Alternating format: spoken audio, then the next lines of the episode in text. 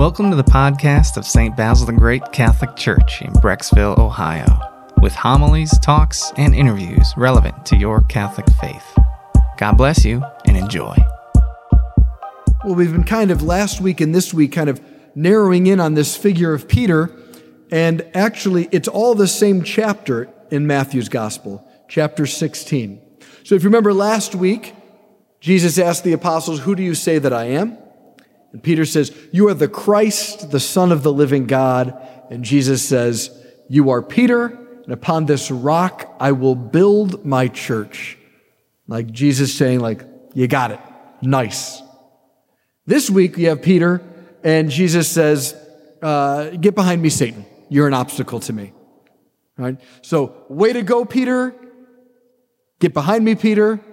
And if you were to have your Bibles here and read the very next section in the Gospel of Matthew, Jesus takes Peter, James, and John up a high mountain, and his divine glory is manifested through his humanity.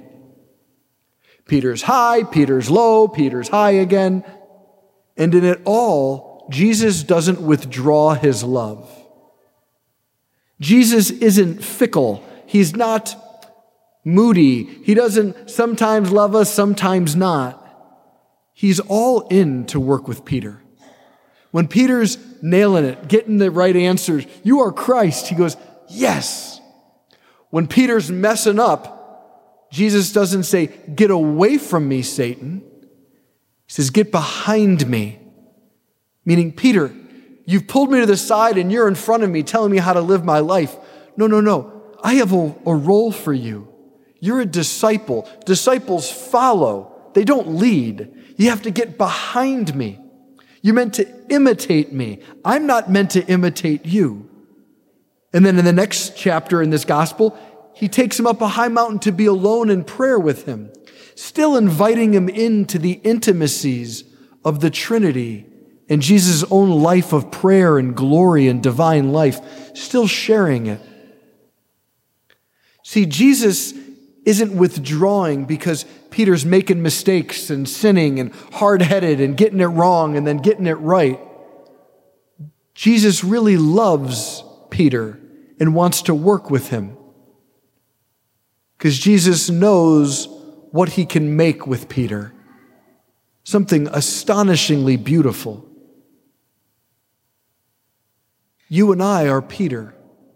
Sometimes we're getting it right, and Jesus says, Yes, Sometimes we're messing up and he has to correct us, but he doesn't correct us like a, like a, a, a, moody, broken, arrogant, maybe coach or teacher, or maybe at times we want to correct our friends out of pettiness and I'm right, you're wrong, or maybe parents are exhausted and they take it out on kids or things like that. No, it's out of great love and affection. Out of great desire, Jesus wants to keep us in the right place, saying, no, no, no. I want you to come fully alive, but by imitating me, because I can share with you the love of the Father. I can give you life of all the peace and gentleness that's in the Sacred Heart. Jesus wants to put it in your heart. Pope Francis has this line early on in his papacy. He said, God never tires of forgiving. It's we who tire of asking for forgiveness. We get weary by our brokenness and sins. We get exhausted by dealing with other people's brokenness. And so we want to write people off. We say, I'm done. Or we just kind of cope with certain behaviors, patterns of thinking, our own sins. And we start to narrow down what Jesus has dreamt up for you and me. Instead of going to confession, we go, What's the point? That sin never goes away. I'm fine. Instead of daily prayer, seeking Him and carving out times, and we say, Well, we're so busy. Are we too busy for God? Even five, ten minutes of alone with God can flood us with this sense that He is committed to you and me. Do we turn back to Him the moment we realize, oh man, I'm messing up? Turn back immediately? Or do we get all the more stubborn and say, well, that's life. What are you going to do? I'm no saint. That's that. Jesus, like, I have so much beauty and power to share with you by name.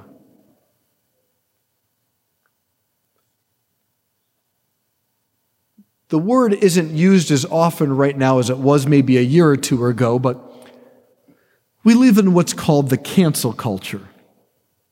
The basic message of the cancel culture is this if you don't act or believe the way I want you to, I destroy relationship with you. I end relationship. I either unfriend you on Facebook, I stop following you, I stop calling you, you're no longer family, we no longer get together, I shun you. In essence, you're dead to me because I don't like what you believe, what you say, what you think, or what you do. Now, this is different than abusive relationships, okay? Abusive relationship we need to get out of. But sometimes we just find them annoying or the normal everyday course of just being hurt.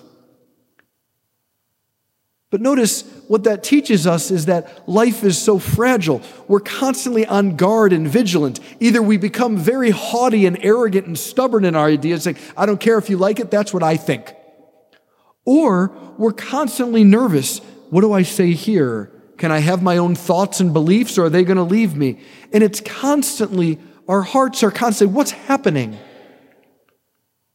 We're made for such greater stability when I was younger and I used to hear that God is unchanging, I used to think, oh, great, he's boring. But you start realizing changing every two seconds in every circumstance, every situation is not only exhausting, it makes you feel insecure. Will someone love me even if I let them know everything? Will they love me enough to work with me, to help me grow? Will someone walk with me and still believe in me? Or will love be withdrawn the first moment I show a weakness or something they don't believe? What Jesus says about going to the cross, what he's trying to say is listen, I need to go to the place that is the darkest, the most God forsaken in this world. And in the first century, that was represented by the cross. He says, I want to go there so that you know I love you to the limits. That there's no place I won't go to love you and bless you and work with you. In the relationship with you and God, God's never the one holding back. God's never the one withdrawing. He's always going all the way in. That's why the crucifix is so beautiful. In the first century, this would be weird.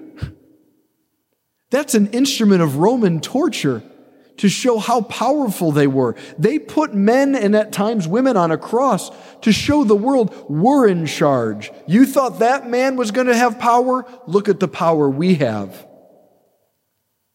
But God transformed that symbol of arrogant power and reveals what real power is love. The kind of love that imitates God that says, This is everything I am given for you. Jesus lived every moment like that, and he wants to live that way for you and me. And what he wants to draw out of us are the places that we're hiding because we feel like this is not going to be loved, or this is the very reason why I wouldn't want to be with someone, and it's in me.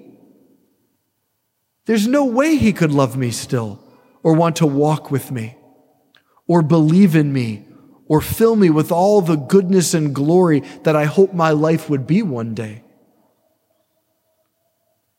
That's precisely what the apostles and every saint began to learn.